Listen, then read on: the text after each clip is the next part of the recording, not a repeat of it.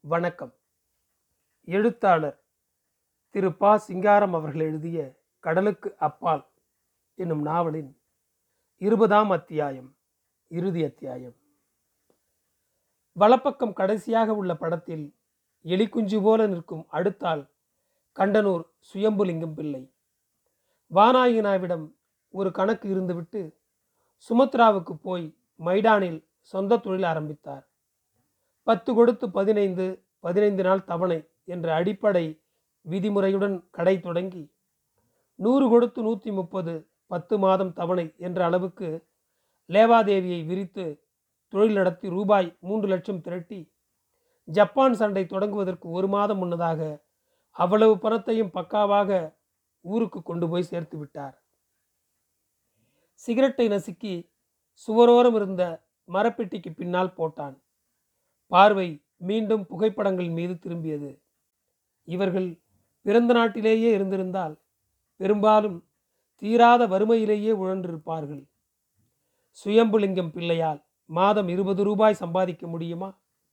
வசதி என்பது என்னவென்றே அறியாத பட்டிக்காட்டு பையன்கள் எத்தனை பேர் வட்டி தொழில் காரணமாய் நாள்தோறும் குளிக்கவும் சலவை உடுப்பு அணியவும் சுவைத்து உண்ணவும் பழகியிருக்கிறார்கள். இந்த தொழிலுக்கு வரும் ஒவ்வொரு ஆளையும் வைத்து ராமநாதபுரம் ஜில்லாவில் வயிறு கழுவும் ஆட்கள் எத்தனை பேர்? இது அப்படியொன்றும் கொடுமையான தொழில் அல்லவே இங்கு வட்டிக்கு கடன் வாங்கி தொழில் நடத்தும் சீனர்கள் வட்டித் தொகையைப் போல் பன்மடங்கு நிகர லாபம் சம்பாதிக்க முடிகிறதே. செல்லையானே வீட்டு சமையலால் கருப்பையா முன்னால் நின்றார். கருப்பையானே கருப்பையா மடியை அவிழ்த்து காகித பையை எடுத்து நீட்டினார். வாங்கி பிரித்தான். பூ வேலை மிக்க மஞ்சள் நிற பட்டு கைக்குட்டை இருந்தது. மூக்கில் வைத்து மோந்தான். மல்லிகை தேங்காய் எண்ணெய் மஞ்சள் சோப்பு மன கலவையான பெண்வாடை வீசிற்று. ஒரு மூலையில் செல்லையாவின் விலாசம் கு சே பச்சை நூலால் பின்னி இருந்தது. பைக்குள்ள வச்சுக்கோங்க. தங்கச்சி கொடுக்க சொல்லுச்சு. இதை அது நினைவா வச்சிருப்பியங்களாம். ஆகட்டும். மடியை அவிழ்த்து பொட்டலம் ஒன்றை எடுத்து நீட்டினார். லட்டு சாப்பிடுங்க. தங்கச்சி கைனால செஞ்சது. சரி அப்புறம் சாப்பிட்றேன். பொட்டலத்தை பிரித்தான். மூன்று லட்டுகள் இருந்தன. மறுபடி மூடினான். இப்போ சாப்பிடுங்க. நீங்கள் மூணையும் சாப்பிட்றத பார்த்துட்டு தான் வந்து சொல்லணும்னு தங்கச்சி சொல்லுச்சு. லட்டுகளை பிட்டு தின்றான். மரகதம் பக்கத்தில் நின்று கொண்டு ஆதரவுடன் வயிற்றை தடவுவது போன்ற மனமயக்கம் உதித்தது. நான் வருகிறேன்னே உங்களை எப்படி தனியாக சந்தித்து இதை சேர்க்கறதுன்னு நினச்சிக்கினே வந்தேன். தங்கச்சி உங்ககிட்ட ஒன்று சொல்ல சொல்லிச்சு. என்ன? மனசை கலங்க விடாமல் உடம்பை பத்திரமா பார்த்துக்கிடுவீங்களாம் சனியும் புதனும் தவறாமல் எண்ணெய் தேய்ச்சி முழுகணுமா? சிகரெட்டு ரொம்ப குடியாமல் குறைச்சி விடுவீங்களாம் காலில் விழுந்து கேட்டுக்கிறேன்னு சொல்ல சொல்லிச்சு. ஆகட்டும். சரின்னு சொல்லுங்க. குரல் நடுங்கியது. அவன் முகத்தை பரிதாபமாக பார்த்தான் சமையலால். மரகதம் எப்படி இருக்கு? ரொம்ப இழைச்சி போச்சா? அதை ஏன்னே கேட்குறீங்க தாயும் மகளும் படுற பாட்டை நினைச்சா? ம் நான் வர்றேன். கற்பையானே பழைய வேட்டி சட்டை இருக்கு. சேது பாயிலிடம் கொடுத்து வைக்கிறேன் வாங்கிக்கங்க. ம் நீங்கள் வேறு வேலைக்கு போகிறேன் செல்லையானே இந்த சண்டால மனுஷன் உங்களையும் தங்கச்சியவும் உயிரோட கொள்றாரே ஒன்றும் வருத்தப்படாதீங்க. தெய்வம் விட்டபடி நடக்கட்டும். நீங்கள் எங்கே இருந்தாலும் நல்லா இருக்கணும். தண்ணீர் மலையான் எல்லாத்தையும் பார்த்துக்கின்னு தானே இருக்கான் சாமிக்கு கண் இருந்தா கேட்கட்டும். இல்லாட்டி பொய்த்து போகுது. கருப்பையா கும்பிட்டு விட்டு படிகட்டை நோக்கி கலங்கிய கண்களுடன் நடந்தார். தலைப்பு எது கடமை? செவ்வாய்க்கிழமை முற்பகலில் பினாங் துறைமுகத்திலிருந்து கிளப்பும் கப்பலில் வானாயினா குடும்பத்தார் தாயகம் புறப்படுவதற்கான ஏற்பாடுகள் எல்லாம் முற்று பெற்றன கடைவீதியில் உள்ளவர்களிடமும் மற்றும் வேண்டியவர்களிடமும் பிள்ளையவர்கள் பயணம் சொல்லி கொண்டு விட்டார். திங்கட்கிழமை முழுவதும் கடையில் ஒரே அமர்க்கலமாக இருந்தது. காலையிலிருந்து பற்றுவரவு புள்ளிகள் பெருங்கூட்டமாக கூடி கிடந்தார்கள்.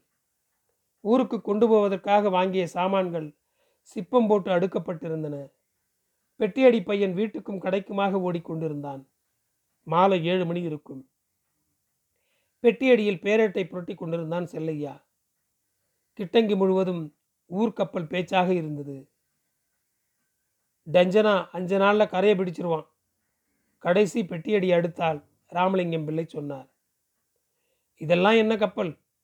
இம்புட்டுக்காரு பெரும் பண்டங்களையெல்லாம் செர்மன்கார பைய விழா தாட்டிவிட்டான்ல இரண்டாவது பெட்டியடியிலிருந்து நல்லக்கண்ணு பிள்ளையின் கருத்து வெளியாகியது. போங்கண்ணே போங்க. வெள்ளக்கார என்னமோ புண்ணியத்துக்கு கப்பல் விட்டுருக்கான். இதுவும் இல்லாட்டியில தெரியும். இங்கனையே உட்காந்துக்கின்னு சிங்கி அடிக்கணும் சிங்கி. கடைசி பெட்டியடிக்காரர் படபடப்பாக குறிப்பிட்டார். ஆடா அதுக்கு சொல்ல வரல என்னே ஒரு இதுக்காக சொல்கிறேன் கப்பல் எல்லாம் கப்பல் தானா பெருசு சிறுசு. நல்லது கெட்டதுன்னு இல்லையா? ஆமாம் ஆமாம் கல்லெல்லாம் மாணிக்க கல்லாகுமான்னு தெரியாமலா கேட்டு வச்சிருக்கான். வெளியிலிருந்து வந்து உட்கார்ந்த மூன்றாவது பெட்டியடி பெரிய அடுத்தால் அங்கப்ப பிள்ளை குறிப்பிட்டார். நான் பாருங்க தொள்ளாயிரத்தி இருபத்தி எட்டு ஊர் திரும்பச்சே. ஒரு கப்பலில் கொழும்பு மாக்கமாக போனேன். கப்பல்னா கப்பல். இப்படி அப்படின்னு சொல்ல முடியாது. செல்லையாவுக்கு கப்பல் பேச்சு கசந்தது. ஆயினும் வழக்கம் போல் கோபம் வரவில்லை. என்ன காரணத்தாலோ காலையிலிருந்து மனம் அமைதியாக இருந்தது.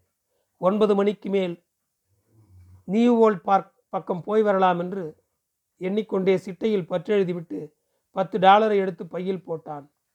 அண்ணே சேது முன்னால் நின்றான். முதலாளி முதலாளி சம்சாரம். உங்களை சாப்பிட வர சொன்னாங்க இப்பயே வருவீங்களாம். முதலாளி முதலாளி சம்சாரம். யார் சொன்னது? முதலாளி தான் சொன்னார். அப்புறம் அவங்க வந்து நான் சொன்னேன்னு சொல்லுன்னாக முதலாளியும் அப்படித்தான் சொல்லுன்னாரு. அண்ணே அவசியம் வர சொல்லுன்னு முதலாளி சம்சாரம் சொன்னாக சரி சரி போ. பெட்டியடியிலிருந்து இறங்கினான். என்னவோ விஷயம் முடிந்து விட்டது. யாரை நொந்து என்ன செய்ய? முறைக்கு தலையை காட்டிவிட்டு வர வேண்டியதான் சூலியா தெருவில் திரும்பி கிங் தெரு சந்திப்பை கடந்து கொண்டிருந்தான். செல்லையா? வலப்புறம் இருந்து வந்த பழனியப்பன் இரண்டு கைகளையும் நீட்டி தோலை பற்றினான். பழனி வரும்போது அக்கறையில் மாணிக்கத்தை பார்த்தேன். எல்லா விவரமும் சொன்னான். கோலாலம்பூருக்கு வாவேன். ஒரு மாதம் இருந்துவிட்டு வரலாம். அங்கேயே ஒரு வேலை இங்கேயே பேங்க் வேலையில் உட்கார்ந்து விடலாம் என்று நினைக்கிறேன். எதற்கும் உனக்கு எழுதுகிறேன். பழனியப்பனை ஏற இறங்க பார்த்தான். தன்னை அறியாமலே முகம் உருவளித்தது. பழைய செகண்ட் லெப்டினண்ட்டுக்கும் இப்போது முன்னால் நிற்பவனுக்கும் எவ்வளவு வேற்றுமை? மடிப்பு களையாத தூய வெள்ளை வேட்டி சட்டை தோளில் தொங்கிய துண்டு இருபுறமும் முழங்காலை தொட்டது. நெற்றியில் சந்தனப்பொட்டு கோலாலம்பூர் அம்பாங் தெருவில் பத்து லட்சம் டாலர் கொடுக்கல் வாங்கல் உள்ள சூனாப்பானா நாவண்ணா மார்க்கா பங்காளிகளான இரண்டு சகோதரர்களின் இளையவன் பழனியப்பன். மாணிக்கம் வந்தானா இல்லையா? ஆறு மணிக்குள் பினாங் வருவதாக சொன்னானே. காணோம் எங்காவது சுற்றி விட்டு வருவான். அடுத்த மாதம் ஊருக்கு போகலாம் என்று இருக்கிறேன். நீயும் வாவேன். அடுத்த மாதமா? இன்னும் ஒரு வருஷம் போகட்டும் பார்க்கலாம். சரி பேசிக்கொள்வோம் பட்டாபர்த்த வரை போய் வர வேண்டியிருக்கிறது. காலையில் பார்க்கிறேன். என்னால் என்ன ஆக வேண்டும் என்றாலும் கடிதம் எழுது. செல்லையா இராணுவத்தில் ஒரு கவலையும் இல்லாமல் எவ்வளவு ஆனந்தமாக இருந்தோம். அந்த காலம் திரும்பாதா? குரலில் ஏக்கம் துணித்தது அதுவா? போனது போனதுதான். இனிமேல் மறுபடியும் குழந்தையாகி தாய்மடியில் குதித்து விளையாட வேண்டுமென்றால் முடியுமா? ஆமாம். போனது போனதுதான். ம். நீ மனதை உழைப்பிக் கொள்ளாதே வர்றேன். காலையில் கட்டாயம் வா. செல்லையா? வடமுகமாய் நடந்தான். மேகமற்ற வானில் நிலவு காய்ந்தது.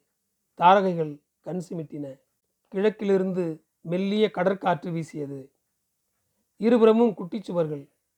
பிறகு புடவை கடைகள். மீரா முகமது கடை மேனேஜர் மைதின் பிச்சை. என்ன சாயந்தர நேரத்தில் சின்னாங்கா கிளம்பிட்டீங்களாக்கும்? டத்தோ கிராமட் ரோடில் கொஞ்சம் வேலை இருக்கிறது. இடது கையை மேற்கே சுட்டி சொன்னவன் தொடர்ந்து நடந்தான். நடுமேடையுடன் அகன்ற பிட் தெரு குறுக்கிட்டது. கடந்தான். ராமநாதபுரம் வட்டகை ராவுத்தர்களின் நகைக்கடை வரிசை. கண்ணாடி பெட்டிகளில் ஆபரணங்கள் மின்னின. சல்லாப்பட்டு ஸ்டலாங் அணிந்து தலையை மூடிய பொன்னிற மலாய் நாரி மணிகள் சராய் அணிந்த சீனப் பெண்கள் நடைபாதையில் சிகரெட் பழம் சாக்லேட் விற்கும் காவடி கடைகள். வடகிழக்கு மூலையில் புகழ்பெற்ற சீன மருந்து கடை இருளடைந்து கிடக்கிறது. எதிரே ஹோட்டல் மாடி ஜன்னலின் நியூசிலாந்து பொம்மை முகம் போதை புன்முருளுடன் தெரிகிறது. பின்னிருந்து வந்த சைக்கிள் ரிக்ஷாவை நிறுத்தி ஏறினான். டத்தோகிராமட் பாய்த்வா கே வண்டி விரைந்தது. செல்லையாவின் மனதில் அமைதி தேங்கி இருந்தது. இன்று காலை வரை இருந்த கொந்தளிப்பு குழப்பம் மறைந்து விட்டதே. மனதின் மர்மம் என்ன? இருபக்கமும் மிகுந்திருந்த செருப்பு தகரக் கடைகளில் சுத்தியல்கள் மோதி முழங்கின. தையல் கடைகளில் சக்கரங்களின் உருளொளி ஹோட்டல்களிலிருந்து பறிந்த மாஜோங் விளையாட்டோசை பின்தொடர்ந்தது. பினாங் ரோட்டில் முக்கி ஏறிட்டு ரிக்ஷா. எதிரே ஓடியோன் தியேட்டர். ஒரே ஒளிமயம். புதுப்படம் போல் இருக்கிறது வண்டி மேற்கே திரும்பியது. இரு திசைகளிலும் போக்குவரத்து பெருகிற்று. ரிக்ஷா மணி ஓயாமல் அலறியது. வண்டிகள் உரசி விரைந்தன. சட்டைப்பைக்குள் கையை விட்டு பார்த்தால் சிகரெட் பெட்டி இல்லை. வண்டியை நிறுத்தி வாங்கலாமா? பிறகு பார்த்து கொள்ளலாம். நடைபாதை மேடையில் எல்விழ இடமில்லாத கூட்டம் விளக்கு கம்பங்களின் கீழ். ரொட்டி பெட்டி முதல் கிடைத்தற்கரிய பெனிசிலின் மருந்து குப்பி வரையில் பரப்பி போட்டுக்கொண்டு விலை கூவினார்கள். ரொக்கோ ரொக்கோ பூத்தோ பூஜா ரொக்கோ. இன்னும் கடை வீதிக்கு வராத பிரிட்டிஷ் சிகரெட் டப்பிகளை சீன சிறுவர்கள் ஓடி விற்றனர். பல மொழிகளின் கூட்டோசை கலகலத்தது. குவின்ஸ் சினிமா கொட்டகைக்கு முன் தந்த சிலையொத்த இரு சீன பெண்கள் ஆளுக்கு ஒரு இராணுவ வெள்ளையனின் கையை கோர்த்து நடந்தனர். அலி சுல்தான் எம்போரியம் ஜுவால்முரா மார்க்கெட் சாமன் நாம் கடையில் மீண்டும் நீலமணி விளக்கு மின்னுகிறது. வெளிச்சமிடும் ஜன்னல்களை வரிசை வரிசையாக கொண்ட போலீஸ் தலைமையகம் நகரிலேயே பெரிய காங்கிரீட் கட்டிடம் விங்லோக் ரெஸ்டாரண்ட் வின்சர் கூத்து மேடையின் சிமிந்து நிற உருவம் பின்னோடியது காஃபி கடைகள் புடவை கடைகள் மருந்து கடைகள் ஆறு முச்சந்தி வண்டிகள் பாய்ந்து உரசி விரைந்தன. ரிக்ஷா மணி கனகனத்தது. ஹாரன்கள் அலறின. மானிட்டர் நழுவி தப்பினர் குறுக்கிட்ட மானிட்டரையும் விலகாத வண்டிகளையும் சரமாரியாக ஏசியவாறு ரிக்ஷாவை கடுவிரைவாய் செலுத்தினான் சாரதி. தனது பரபரப்பின் அளவை வண்டியிலிருந்து செட்டியும் தெரிந்து கொள்வதற்காக தோதாக சீன வசவுகளோடு கலந்து இரண்டொரு தமிழ்ச்சதை வார்த்தைகளையும் வீசி எறிந்து கொண்டிருந்தான். டெத்தோகிராமட் சாலையில் வண்டி புகுந்தது. சிவன் கோயில் ஈயாலை இந்து சபை பந்து விளையாட்டு திடல் வானாயினா வீட்டை ஒட்டி போய் நின்றது ரிக்ஷா. இறங்கி சில்லறை கொடுத்துவிட்டு படிகட்டில் ஏறினான். வாச்சல்லையா உள்ளே போய் சாப்பிடு. தாழ்வாரத்தில் பிரம்பு நாற்காலி மீது இருந்த வானாயினாவின் குரல் வந்தது. செருப்பை கழற்றி போட்டுவிட்டு உள்ளே சென்றான். செல்லையா பாப்பா இப்படி உட்காரு காமாட்சி அம்மாளின் குரல் காதை குளிர வைத்தது. பெஞ்சு மீது உட்கார்ந்தான். சமையல் கட்டிலிருந்து தடுக்கையும் இலையையும் கொண்டு வந்து தரையிலிட்டார் கருப்பையா. திரும்பி போய் உண்டி பாத்திரங்களை எடுத்து வந்து வைத்தார். செல்லையா வாப்பா சாப்பிடு வா. நல்ல வயிறு நிறைய சாப்பிடப்பா. ம். கிட்டத்திலிருந்து சோறு போட பெத்தவளா இருக்கா? வெண்டிக்காய் உடம்புக்கு நல்லது தொடக்கூட இல்லை. கை கழுவதற்காக பின்கட்டுக்கு போனான். பட்டுச்சேலையின் சரசரப்பு விரைந்து தேய்வது போல் கேட்டது. கருப்பையா செம்பில் தண்ணீர் கொண்டு கொடுத்தார். திரும்பி வந்து பெஞ்சில் உட்கார்ந்தான். செல்லையா நான் உன்னைய பெத்தவளாட்டம் ஒரு வார்த்தை சொல்கிறேன் கேட்குறியா மெய் மறந்திருந்தவன் திடுக்கிட்டு விழித்து பார்த்தான். எதிரே காமாட்சி அம்மாள் நின்றார். ம் சொல்லுங்க. கேட்குறேன்னு சொல்லப்பா. சரி கேட்கிறேன். மனசை அலட்டிக்கிட மாட்டேன்னு சொல்லு. ஆகட்டும் மனதை அலட்டி கொள்ள மாட்டேன். உனக்கு ஒரு குறையும் வராது செல்லையா மகாராசனாக இருப்ப. நான் பெத்த தாயாட்டம் சொல்கிறேன் என் வாக்கு வீணாக போகாது. தலை பின்பக்கம் திரும்பியது. அம்மா செல்லையாட்ட வந்து சொல்லிக்கியம்மா நேரமாகுது. மரகதம் தலை குனிந்தபடி நடந்து வந்தாள். காலில் கொலுசு ஒலித்தது. உடலை சுற்றி முன்றான இறுக்கி மூடியிருந்தது. செல்லையாவின் தலை திரும்பிற்று. கனவு கண்களோடு நோக்கினான். போன தடவை பார்த்தபோது கட்டியிருந்த அதே ஆலிவ் பச்சை சேலை. எழுந்து நின்றான். முன்னால் வந்து நின்று கும்பிட்டாள். செல்லையாவின் உடல் நடுங்கிற்று. பார்வை மங்கியது. மரகதமும் காமாட்சி அம்மாளும் களங்களாய் தென்பட்டனர். என்ன நடக்கிறது? ஏன் இந்த முடிவு? இதற்கு காரணம் என்ன? ஒவ்வொருவரும் இறுதி வரையும் கடமை கடனை நடித்தே தீர வேண்டுமா? ஏன் கடமை? எது கடமை? அம்மா சொல்லிக்கியம்மா நேரமாகுது. மரகத உருவம் ஏதோ முணங்கியது. செல்லையாவின் கைகள் உயர்ந்து கூப்பின. மரகத உருவம் கனவில் நடப்பது போல் திரும்பி நடந்து போய் மறைந்தது. உட்காரப்பா நானும் சொல்லிக்கிறேன். காலையில் கப்பல் போகுது. காமாட்சி அம்மாள் கைகூப்பினார் செல்லையா எட்டி சென்று காமாட்சி அம்மாளுக்கு முன்னே தடாலென்று தரையில் விழுந்து கும்பிட்டான். எந்திரியப்பா செல்லையா செல்லையா எந்திரி. சண்டாளி நானும் பொம்பளை இன்னி பிறந்தேனே. கொடுத்து வைக்காத பாவி. என் கால்லையா நீ விழுறது? நான் உன் காலில் வேணும் எந்திரியப்பா.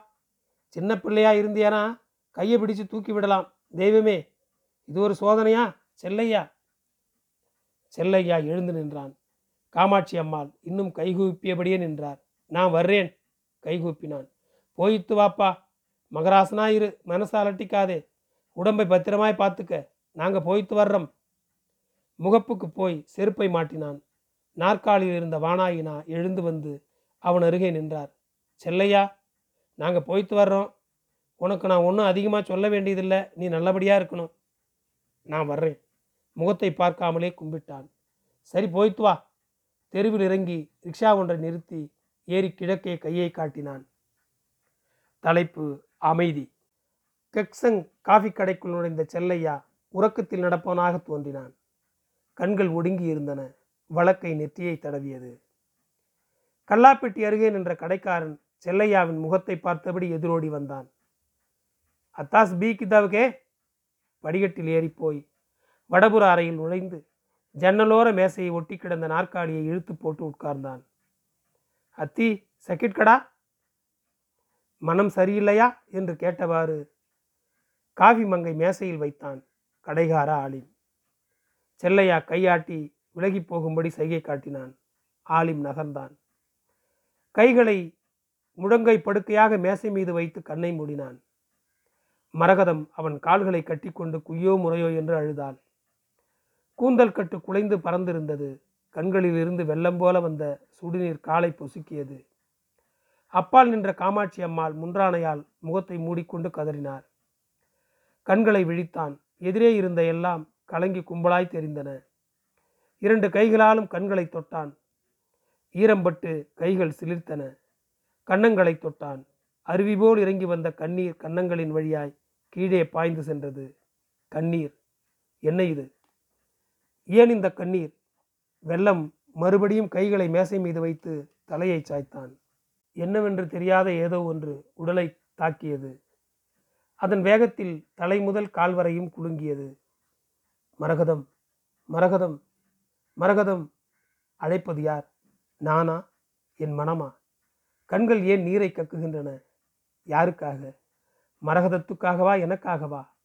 வினா தெரிந்த காலம் தொட்டு இப்படி கண்ணீர் சிந்தி அழுதறியனே இப்போது ஏன் அழுகிறேன்? என் அகந்தை குலைந்து விட்டதே என்ற பொறாமையா? வைரமுத்து பிள்ளையை வெல்ல முடியவில்லையே என்ற ஆத்திரமா? மனக்குழப்பம் படிப்படியாக குறைந்து கொண்டிருந்தது. மேசை மீதிருந்த தலையை தூக்கி கண்களை துடைத்தான். உலகம் தோன்றியது முதல் எத்தனை செல்லையாக்கள் எத்தனை மரகதங்கள் என் கண்ணீரால் உலகம் மாறிவிடுமா? மாறாது. இப்படி கண்ணீர் சிந்தி அழுத செல்லையாக்கள் எத்தனை பேர்? யாருக்காக எதற்காக இந்த கண்ணீர்? எனக்காக என் அகந்தைக்காகவே என் கண்ணீர். நான் மரகதத்தை இழந்தேன். ஆனால் என்னை அறிந்து கொண்டேன். எனக்கும் மரகதத்துக்கும் உள்ள பிணைப்பு எவ்வகைப்பட்டது? அது பிறப்பால் தோன்றியதா? நெருக்கத்தால் உண்டானதா? அறிந்ததால் விளைந்ததா? அது குளிப்பித்து மூழ்கடிக்கும் நீரா? எரித்து நீராக்கும் நெருப்பா? வருடி வீழ்த்தும் காற்றா? புதைந்து மறைக்கும் நிலமா? பரப்பித்து அழிக்கும் வானமா? எல்லாம் அகந்தை. அகந்தை அகந்தை. கண்களை துடைத்தான் கண்ணீர் நின்று போயிற்று. மனக்கலக்கம் மறைந்தது. பின்னால் அரவம் கேட்டு திரும்பினான். இடக்கை தலைமுடியை கோதிக்கொண்டிருந்தது வழக்கையில் சிகரெட் புகைந்தது. மாணிக்கம். செல்லையா? சிகரெட்டை எரிந்துவிட்டு வந்து தோலை தொட்டான். மனிதனால் தாங்க முடியாத துயரம் என்று சொல்வதற்கு எதுவுமே இல்லை. மனதை இழக்காத வரையில் நாம் எதையும் இழப்பதில்லை. நன்றி. முடிந்தது. வணக்கம். இதுவரையில் என் குரலில் இந்த கதையை கேட்ட அன்பு நண்பர்கள் ஃபாலோ பட்டனை அமுக்குமாறு பணிவோடும் அன்போடும் கேட்டுக்கொள்கிறேன். நன்றி.